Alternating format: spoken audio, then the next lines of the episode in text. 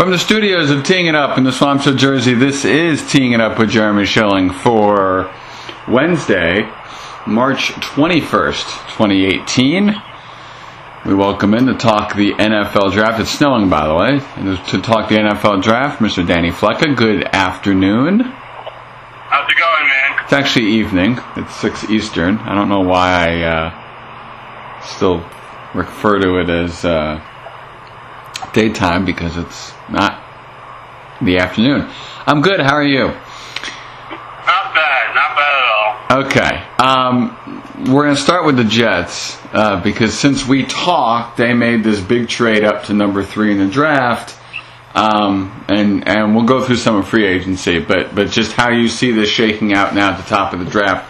Browns, your Giants, my Jets. Now one, two, three. It was interesting by the Jets. Uh, I, you know, you and I were talking about it a little bit over the weekend, and uh, you know, now that I had a chance to digest it a little bit, I honestly don't think they, you know, I don't really think they gave up a lot. Um, they, you have to move up in those spots. It's, it's uh, history tells us you're giving up a first round pick and future picks, whether in the first, second, third, whatever they might be. Uh, what what's interesting about it is that if you are the Jets and you felt so strongly for one player, one way or the other, why would you go to three and not two? Um, this, in turn, puts, I think, the Giants in a really advantageous spot, and that I think they, they should really look at, and that's trading down. Um, And now they're playing might be the most valuable pick in the draft if you're looking for a specific player. I, I am with you uh, 1000%. So let's go there because it's a fascinating um, possibility. Number one, in my book, the Jets had to have somebody in mind. Um, uh, uh, sorry, I have to have more than one person in mind because when you trade the three, you don't know who you're getting. So clearly, it looks like they are smitten with three quarterbacks. Um, I, I I was not impressed. I love Josh Allen against A and. I didn't see a lot of Josh Allen after that, but uh, sorry, Josh Rosen, excuse me.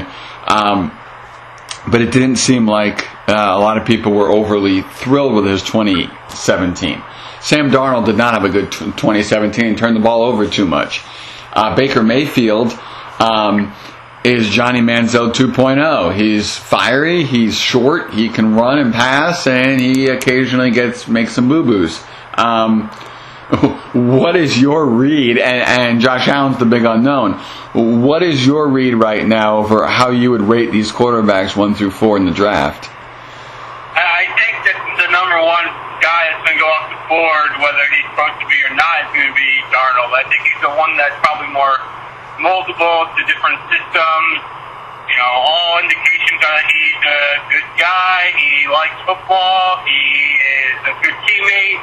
Um, that turnover stuff, you know, I think a lot of times happens, you know, in college and the NFL from a quarterback position where you try too hard. He lost a lot of talent from his 2016 team to 2017. Um, he closed the season strong, but, you know, if it were me taking one of these quarterbacks, I and, you know, I would, again, look into the second round where you find better value than maybe a first round guy. There's a lot of pressure attached to these guys when they come out. Uh, you know, they're coming from big name programs, so there's always more spotlight on these guys. And if I just put my money on somebody going first, and if the Browns don't take one, then they're really risking not having another quarterback. You know, my money's on on Darnold going first, and then from there, you know, it's anyone's guess. You know, Rosen did put on a pretty good pro day. He's a little more mobile than people give him credit for. He has a big arm. His attitude seems to be the big issue. Um, again, these kids are are 20, 21 years old. There's no reason to say that at 21 he's going to be the same person at 30. But you know, as an NFL team, you're investing a lot in these players. I think it goes Darnold, Rosen, Mayfield, and then Allen are the way the quarterbacks shake up. You know, going down in the draft. Um, let's now look specifically uh, for for the for the three teams that are involved. The Browns have Tyrod Taylor, bridge quarterback to whoever is next, or potentially the quarterback if Tyrod Taylor shows us something that he hasn't before. Sam Darnold is on record saying he uh, does not or, or not as on record, but is is through sources on record saying he doesn't want to go to Cleveland and could consider pulling an Eli. Uh, number one, do you think, or, uh, who do you think the Browns will pick? And, and, and if you think it's it's uh, Darnold, do you think he says no? I think you got Darnold and Rosen mixed up a little bit. I think Darnold's okay with going to Cleveland if he goes there, but again, I think Cleveland takes Darnold. I, I, I just don't know how well, you know, Rosen or Mayfield or Allen would necessarily mesh with what they have there right now as far as, um, you know, personnel is concerned and their coaching staff. I think that if you're the Browns, you have two options. You trade out again and, and roll the dice with what you have and get more picks and then eventually be in the same spot again next year because, to be honest, that's, that's what they've proven they're good at um, or you take the quarterback. Uh, I think that they're going to go quarterback. I know there's been a lot of talk about Barkley and everything else like that, but you have to take the quarterback if you're them. That puts us at the Giants number two, and again, I think they're the most valuable pick in the draft. And one reason why that is is because once Darnold get off, gets off the board, whoever is enamored with whoever's left is going to be calling them and asking them to possibly trade out. And you got to be looking at teams possibly like Denver, Buffalo, um, even teams like Miami that not necessarily are on the radar right now, potentially move up there, but could. So, you know, if you're the Giants, unless you're think Rosen is the next best thing, I, I trade out of that pick. I, I move back a little bit in the first round. You can still get great value there, some key positions that they need, offensive line, defensive line, possibly secondary as well and then you're armed with an arsenal for this year and next year. So I think there's quarterbacks to be taken. Do I love the, guys at the top? Not necessarily. If I was a GM, I wouldn't want to be in that spot that those teams are in. But I think that if I'm the Giants GM, I'm I'm taking calls and listening and, and seeing if I can get a middle, you know, top ten pick and possibly another early pick in the second round this year and you know be able to draft three players within the top 40 and then really be set from a longevity standpoint with what it is they're going to do. Um, all right, let's look at the Jets now. Josh McCown back on a one-year deal. Teddy Bridgewater that is a one-year deal, so 10 million to McCown, 5 million to Bridgewater. Um, clearly with that trade in the market for a quarterback, now in, in, the context of these two signings, do you think it was the right move for the Jets? So the Bridgewater deal is actually pretty interesting because I read somewhere that only five hundred thousand dollars is guaranteed. So there's a potential that Bridgewater is cut during camp with no really financial uh, burden left to the Jets. That's an interesting one to keep an eye on. A lot of it's incentive based, but um, you know, I've been I read a lot of Bert Breer and, and his takes on this stuff, and one thing that he's been saying is that teams are more open to throwing as many options as possible at quarterback and seeing which one sticks. And if you are the Jets, you have 10 million invested in McCown. Right now, only $500,000 invested in Bridgewater, and then your first round pick, which is probably you know three to four million dollars, depending on you know how the contract is structured. So really, you have about $15 million allocated to the quarterback, and you're hoping that one of those guys is going to hit for you. So it's not an uncommon strategy. We saw the Eagles do it a couple of years ago, and they had Bradford Wentz and uh, Chase Daniels on the roster. We saw um, uh, got uh, the Bears do it last year when they had Mike Glennon, Mark Sanchez, and and Trubisky in the roster. We saw the Vikings do it with, with their roster. So um, it seems to be more of a common practice as to how teams are approaching the quarterback position, especially if they're in limbo. Um, but for the Jets, you really didn't give up a lot. Yeah, they give draft capital to move up, but I still think if you look at some other draft day trades, like the Redskins and the Eagles and uh, the Rams, when they moved up number one to get Goff, I think they actually made out pretty well when you consider what they had to give up. By the way, are you a believer in Bridgewater? He hasn't played in a while. Um, you know, he had a brutal injury. Some questions if he would ever come back from it. Uh, do you believe in him? I think if he's given a shot with the right people, I think he can succeed. He uh, didn't turn the ball over a lot. He's not a big armed guy. He's not going to push the ball downfield, but he can definitely manage the game for you. He has some mobility. What, what's left of that mobility? I, I don't know. He's still only 25 years old.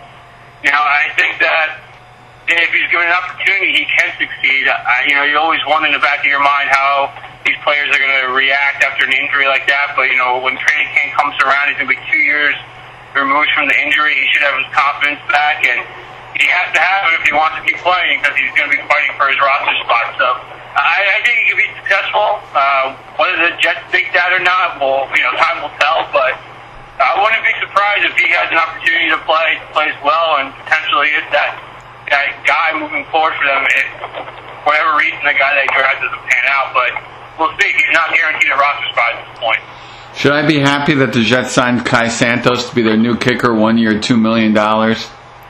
Uh, yes, I don't know how you can get over a kicker, but you got to, I guess, be in position to win those games to find out if that value's there.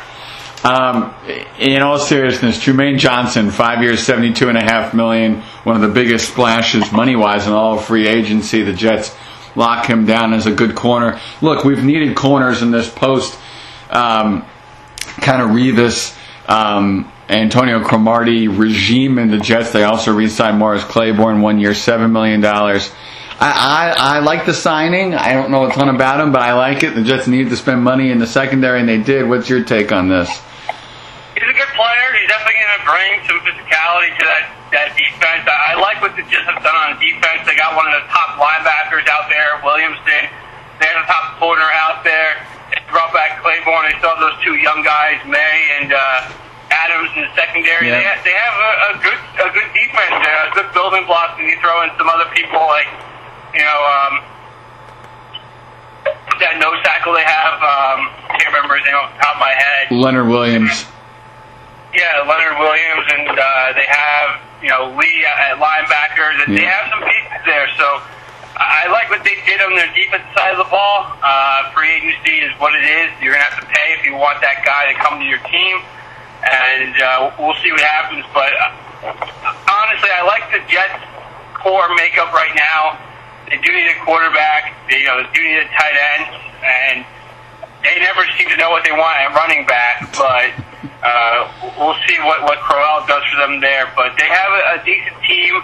There's no reason why they can't fight potentially for you know a 500 record next year if everything goes goes you know the way they need it to go. But you know they showed last year with the team that they had, which was a bunch of nobodies, and they were picked to go 0 16. And if you have the right people in the locker room that are listening to the coaching staff, that you you can get anywhere. And this is all with uh, rumors flying around that their offensive coordinator was a, a dick.